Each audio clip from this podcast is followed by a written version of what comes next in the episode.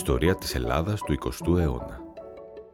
Το Πολιτιστικό Ίδρυμα Ομίλου Πυραιός παρουσιάζει όψεις της ιστορίας της Ελλάδας τον 20ο αιώνα σε μια σειρά σύντομων συζητήσεων με μελετητές της ιστορίας της. Ο ναυτικός βίος των Ελλήνων και η ναυτοσύνη τους συχνά ταυτίζεται με τη φύση του έθνους. Είμαι η Λένα Μπενέκη και συνομιλούμε σήμερα με την κυρία Τζελίνα Χαρλάφτη, καθηγήτρια ναυτιλιακής ιστορίας στο Πανεπιστήμιο Κρήτης και διευθύντρια του Ινστιτούτου Μεσογειακών Σπουδών του Ιδρύματος Τεχνολογίας και Έρευνας. Η κυρία Χαρλάφτη έχει μια ογκώδη εργογραφία αφιερωμένη στην ναυτιλία και έχει εργαστεί επιστημονικά και διδακτικά για την ανάδειξη του κλάδου της ιστορίας της ναυτιλίας, αρχίζοντας από την αναζήτηση πηγών που δεν ήταν αξιοποιημένες από την οικία έρευνα. Κυρία Χαρλάφτη, σας υποδεχόμαστε με χαρά σε αυτή τη συνομιλία, που αν και σύντομη, είμαστε σίγουροι ότι στο πλαίσιό της μπορείτε να μας σκιαγραφίσετε την ιστορική εξέλιξη του τόσο σημαντικού αυτού κλάδου της ελληνικής οικονομίας κατά τον 20ο αιώνα. Καταρχήν, έχετε εισάγει τον όρο «ελληνόκτητη ναυτιλία» για τη θαλάσσια εμπορική δραστηριότητα των Ελλήνων. Θέλετε να μας εξηγήσετε τι σας οδήγησε σε αυτό; Γεια σας και ευχαριστώ για την πρόσκληση. Η έρευνα για την ελληνόκτητη ναυτιλία ξεκίνησε πολλά χρόνια πριν, τουλάχιστον 30 πέντε χρόνια πριν και ε, ήταν η αναζήτηση της ναυτιλίας των Ελλήνων στο δεύτερο μισό του 20ου αιώνα. Οι Έλληνες από τον 18ο αιώνα, τον 19ο αιώνα, τον 20ο αιώνα, τον 21ο αιώνα έχουν μία μεγάλη ναυτιλία κάτω από πολλές σημαίες. Ε, στο 18ο αιώνα χρησιμοποιούσαν την Οθωμανική σημαία, τη Βενετική σημαία, αργότερα με τη δημιουργία του Ιωνικού κράτους την Ιόνια σημαία, την Μαλτέζικη, της Ιερουσαλήμ, τη Βρετανική, τη Γαλλική, με τη δημιουργία του ελληνικού κράτους την Ελληνική, αλλά και συγχρόνως και την Ρώσικη και μετά τη δημιουργία του ελληνικού κράτους, την ελληνική, βρετανική, γαλλική, εγώ αυστριακή σε πολύ μικρότερο βέβαια βαθμό και ρωσική και αυτή σε μικρότερο βαθμό. Ε, και στον ε, διάρκεια του 20ου αιώνα, μετά το Δεύτερο Παγκόσμιο Πόλεμο, χρησιμοποίησαν τις λεγόμενες σημαίες ευκαιρίας, Λιβερία, Παναμά, Ονδούρας ε, και σήμερα, όπως τις λέμε, ανοιχτά νεολόγια, νήσι Καϊμάν, Βερμούδες και πάει λέγοντας. Άρα είναι ένας στόλος ο οποίος δεν υπηρετεί ένα συγκεκριμένο κράτος, αλλά είναι, ας το πούμε, οι ταξιτζίδες της θάλασσας, δηλαδή μεταφέρουν φορτία τρίτων χωρών ε, με διάφορες σημαίες. Το πολύ ενδιαφέρον εδώ είναι όμως ότι είναι με βάση τα νησιά του Ιωνίου και του Αιγαίου και παρέμεινε αυτός μέχρι και πρόσφατα. Και αυτό είναι το πάρα πολύ ενδιαφέρον. Άρα ελληνόκτητη είναι η ναυτιλία των Ελλήνων, οι οποίοι ήταν υπήκοοι και είναι υπήκοοι σε διάφορα κράτη. Και επειδή αναφερθήκατε σε αυτή τη μακρά διαδρομή που ξεκινάει από τον 18ο αιώνα, κάνοντας μια μικρή παρένθεση σε αυτή την εξέλιξη, τι ρόλο έπαιξε εκείνη η ναυτιλία του 18ου αιώνα ίσως στην Επανάσταση, ίσως και στην δημιουργία του νέου κράτους. Έχετε εξίσου μελετήσει αυτής της φάσης, αυτής της χρονικής περίοδου, την ελληνική ναυτιλία; Ναι, και η έρευνα πραγματικά μας εξέπληξε, διότι ήταν ε, ε, μια έρευνα το 2004 που ξεκίνησε και αναζητήσαμε τις ρότες, τα χνάρια των Ελλήνων ε, στα λιμάνια της Μεσογείου και της Μαύρης Θάλασσας, αλλά και πέρα από αυτήν και πέρα από τον Ατλαντικό και στην Βόρειο Ευρώπη. Και εκεί που ξεκινήσαμε να βρούμε κάπου 800, 1000, 1500 πλοία, ταξίδια, βρήκαμε 12.000, 13.000, 14.000, πνιγήκαμε στα πλοία. Ε, άρα ε, με αυτή την έρευνα πραγματικά είδαμε την σημασία των Ελλήνων στη θάλασσα ε, και ε, στις παραμονές του, της Επανάστασης οι Έλληνες κατήχαν χίλια μεγάλα ποντοπόρα φορτηγά ιστιοφόρα, δεν μιλώ για των μικρών αποστάσεων, μεγάλων αποστάσεων, δηλαδή μεταξύ Ανατολικής Μεσογείου Μεσογείου και Δυτικής Μεσογείου.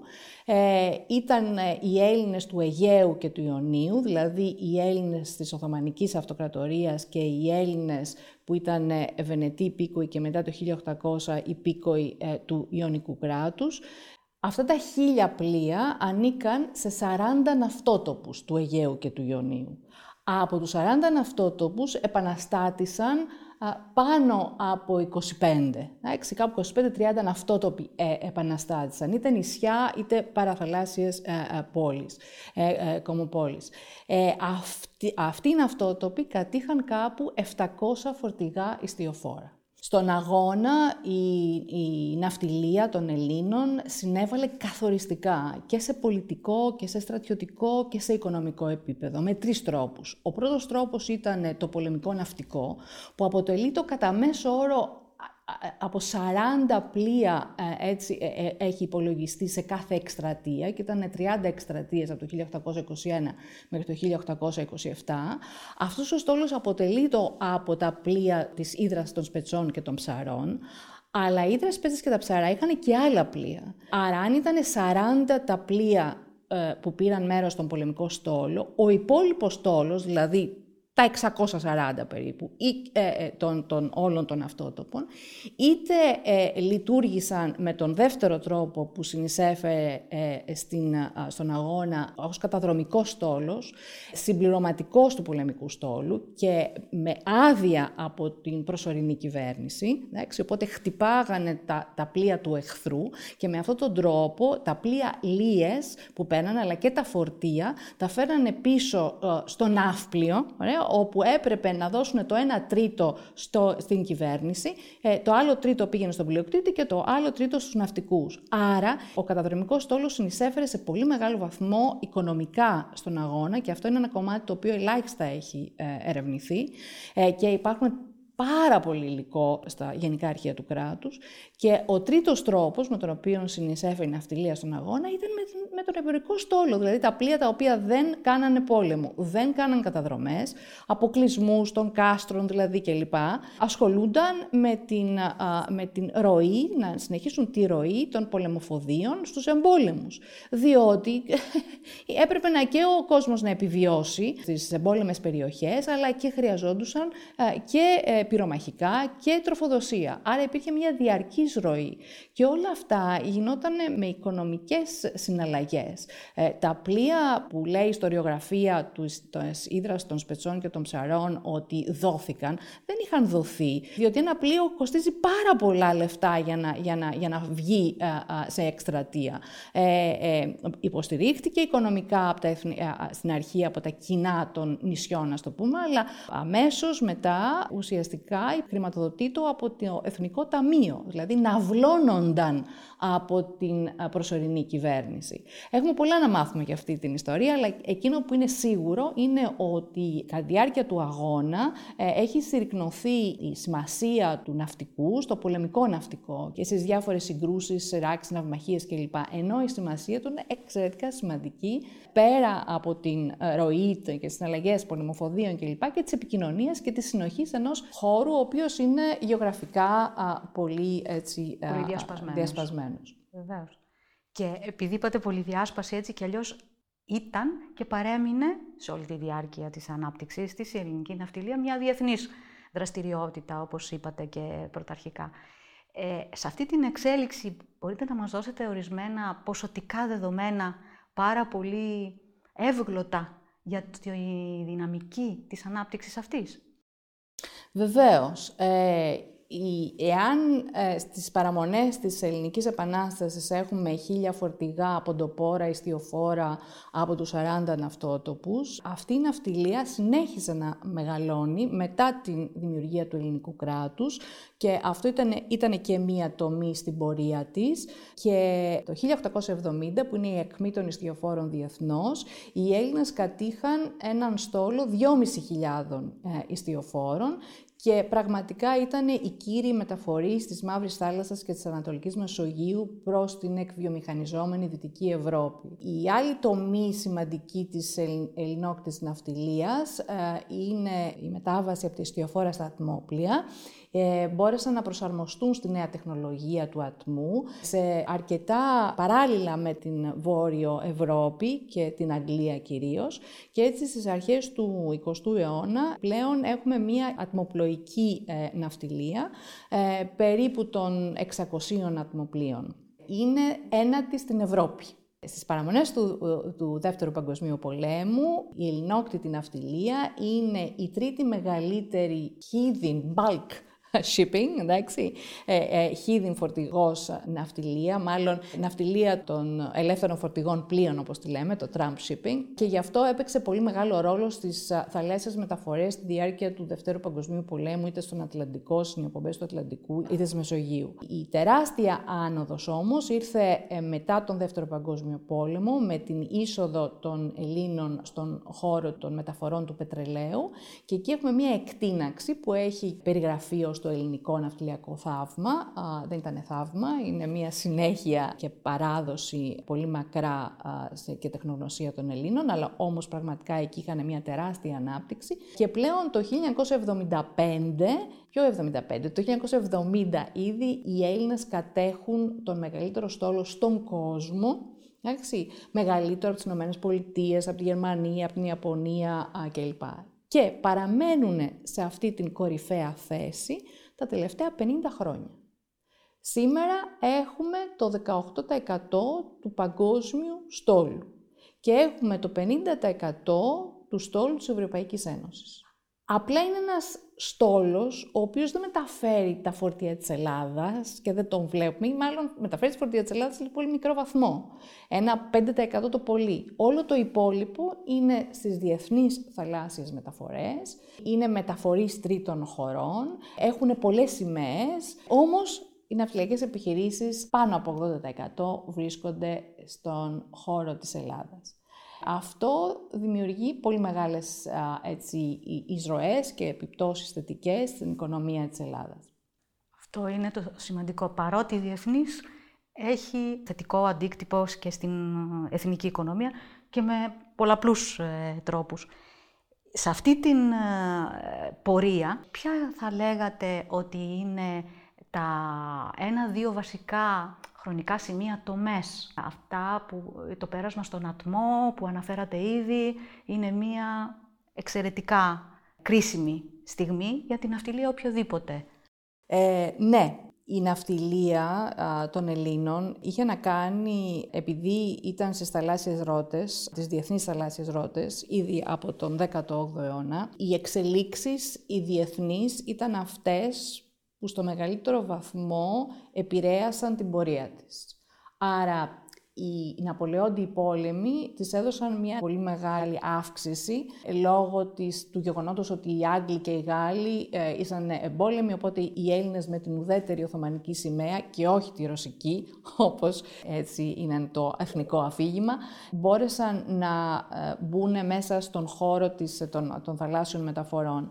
Άρα, στο 18ο αιώνα θα λέγαμε ότι μια τομή είναι οι Ναπολεόντιοι πόλεμοι. Πιο σημαντική όμως τομή, με μακρόχρονες επιπτώσεις, είναι το άνοιγμα της Ρωσίας στις ε, βόρειες ακτές της Μαύρης Θάλασσας. Η περίφημη συνθήκη του Τσούκα Εναρτζή, που είναι το, ε, ε, το 1774 με το τέλος των Ρωσοτουρκικών πολέμων, η περίφημη συνθήκη του Τσούκα Εναρτζή, για την οποία το ιστορικό αφήγημα θεωρεί ότι ήταν εξαιρετικά σημαντική λόγω της χρήσης της ρωσικής σημαίας από τους Έλληνες, δεν ήταν αυτό το πιο σημαντικό. Το πιο σημαντικό ήταν ότι οι Ρώσοι κατέκτησαν τις βόρειες ακτές Τη της Μαύρης Θάλασσας, από την Οδυσσό μέχρι το Ταϊγάνιο, την Αζωφική. Το σημαντικό είναι το άνοιγμα των Ρώσων στην βόρεια ακτή της Μαύρης Θάλασσας, από την Οδυσσό μέχρι το Ταϊγάνιο, όπως το λέγανε οι Έλληνες, το Ταγκαρόκ στην Αζωφική, όπου εκεί μετανάστευσαν πολλοί Έλληνες από τους ελληνικούς ναυτότοπους, διότι είχαν πλοία.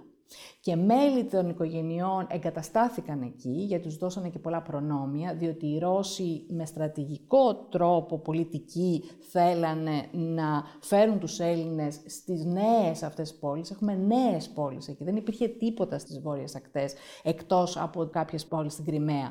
Όλα ήταν στέπες, οι Ρωσός είναι καινούρια πόλη, το 1794.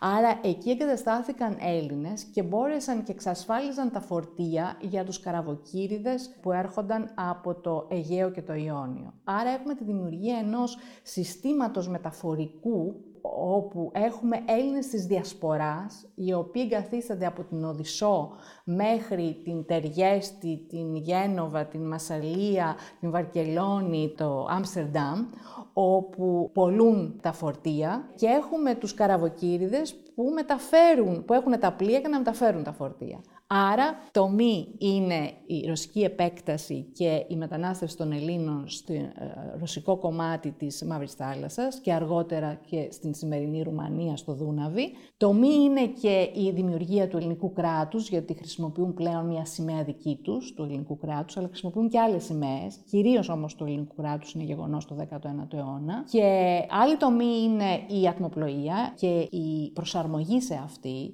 Έχουμε έτσι έναν τομέα σε μακρά διάρκεια, η επιβίωσή του είναι πολύ ενδιαφέρουσα. Πολύ σημαντική ήταν και η δημιουργία ελληνικών ναυτιλιακών γραφείων στο Λονδίνο, το πρώτο εκ των οποίων ήταν των αδερφών Βαλιάνου το 1860 και από τον Πρώτο Παγκόσμιο Πόλεμο μέχρι το Δεύτερο Παγκόσμιο Πόλεμο δημιουργήθηκαν αυτά τα γραφεία που ήταν ένα καινούριο είδος, ένα υβριδικό έτσι ας το πούμε μόρφωμα ναυτιλιακής επιχείρησης και management company και το μη είναι επίσης και η είσοδος των Ελλήνων στον χώρο της μεταφοράς πετρελαίων μετά τον Δεύτερο Παγκόσμιο Πόλεμο.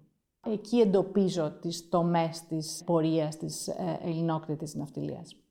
Και αναφερόμενοι στις τομές, αναφερθήκατε επίσης ε, στα βασικά χαρακτηριστικά επιτυχίας ίσως.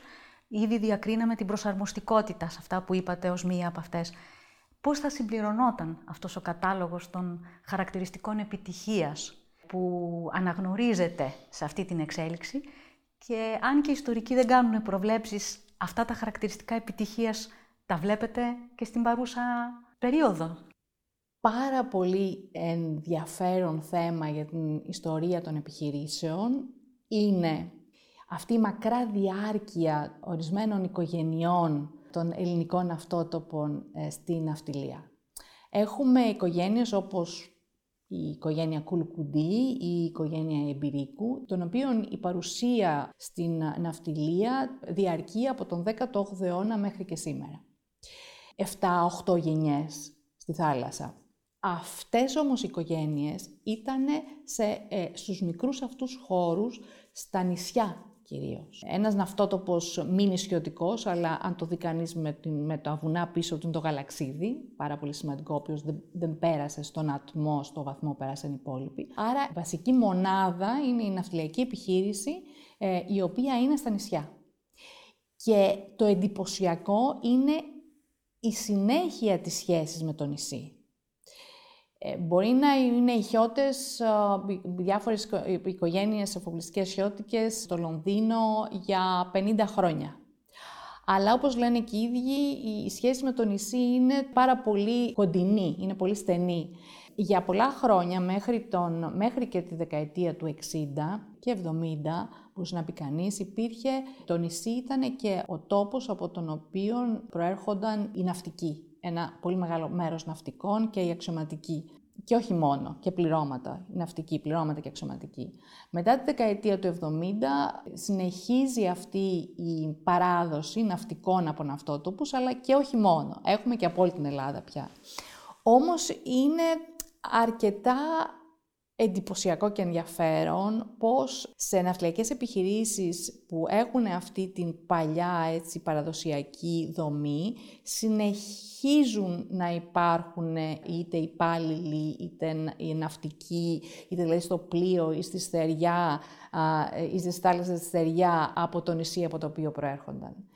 Άρα είναι μια διαγενεολογική συνέχεια, μια οικογενειακή επιχείρηση και μια πολυεθνική επιχείρηση με εθνικό πρόσημο. Δηλαδή είναι πάρα πολύ ενδιαφέρον όλο αυτό.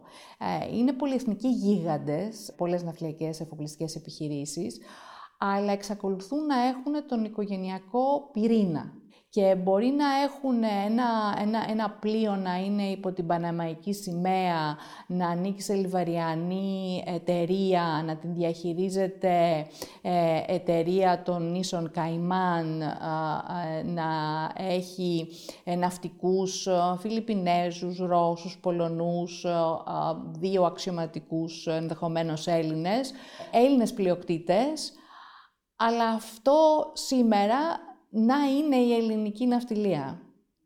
Γιατί η ναυτιλία είναι πέρα από σύνορα, είναι μια παγκοσμιοποιημένη επιχείρηση και οι Έλληνες είναι ανάμεσα σε αυτούς που δημιούργησαν αυτού του είδους τη παγκοσμιοποιημένη επιχείρηση. Και η μεγάλη επιτυχία είναι η προσαρμογή στις επιταγές κάθε εποχής. Ήταν σιτηρά το 19ο, σιτηρά και τα αντίστοιχα πλοία. Είχαν προσαρμόσει την τεχνολογία των ιστιοφόρων από λεβαντίνικου τύπου σε ε, ε, ε, δυτικοευρωπαϊκού τύπου. Τα μπρίκια είναι δυτικοευρωπαϊκού τύπος και είναι αυτά που φτιάχνανε στα καρνάγια των αυτότοπων. Όταν αργότερα ήταν τα ατμόπλια, τα αγόρασαν από την πηγή που ήταν η Βρετανία.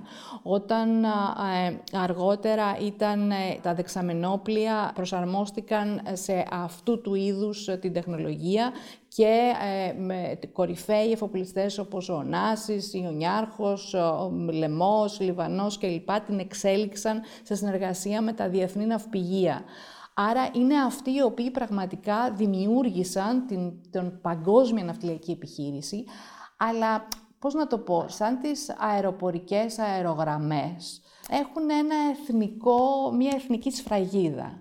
Θα πολυλογώ, αλλά να, να, να πω μια πολύ ωραία ιστορία που διάβασα από μια μαρτυρία του Δημήτρη Παΐζη Δανιά, του Ιθακίσιου Δημήτρη Παΐζη Δανιά, είναι ότι αυτός δούλευε σε δεξαμενόπλαιο του Ωνάση, το οποίο είχε ε, λιβαριανή σημαία και ήταν παναμαϊκή η εταιρεία που το είχε. Όταν έμπαινε στο Ρότερνταμ, στον λιμάνι του Ρότερνταμ, παίζανε τον εθνικό ύμνο γιατί ξέραν ότι ήταν ελληνικό το πλοίο. Ήξεραν, δηλαδή δεν είχε σημασία τι σημαία έφεραν, ήξεραν ποιανού ήταν το πλοίο, ότι ήταν ελληνικό και είναι brand name, θα μπορούσε να πει κανείς. Άρα με εθνικό χαρακτήρα, με συνοχή αλλά και με καινοτομία, θεωρούμε ότι διατηρούνται τα βασικά χαρακτηριστικά επιτυχίας και στον 21ο αιώνα για την ελληνική ναυτιλία. Απολύτως είπατε και την ε, πολύ σημαντική λέξη καινοτομία. Ε, είναι προσαρμοστικότητα, είναι η μία... Το θαύμα, στο πω, είναι η επιβίωση και είναι λόγω προσαρμοστικότητας και το άλλο είναι αυτό, ότι καινοτόμησαν εκτός από την τεχνολογία, γιατί μπήκαν μέσα σε αυτήν και την ακολούθησαν και ήταν από τους πρώτους που επένδυσαν, είτε σε πολύ έτσι, εξελιγμένες μορφές πλοίων, καινοτόμησαν και στην διαχείριση ε, των ναυτιλιακών επιχειρήσεων. Ήταν η κυρία Ετζελίνα Χαρλάφτη, καθηγήτρια ναυτιλιακής ιστορίας, με την οποία επισκοπήσαμε την ιστορία της ελληνικής ναυτιλίας και την οποία ευχαριστούμε θερμά. Παραμείνατε συντονισμένοι στα podcast του Πολιτιστικού Ιδρύματος του Ομίλου Πυραιός για άλλες σύντομες συζητήσεις περί της νεότερης ιστορίας μας.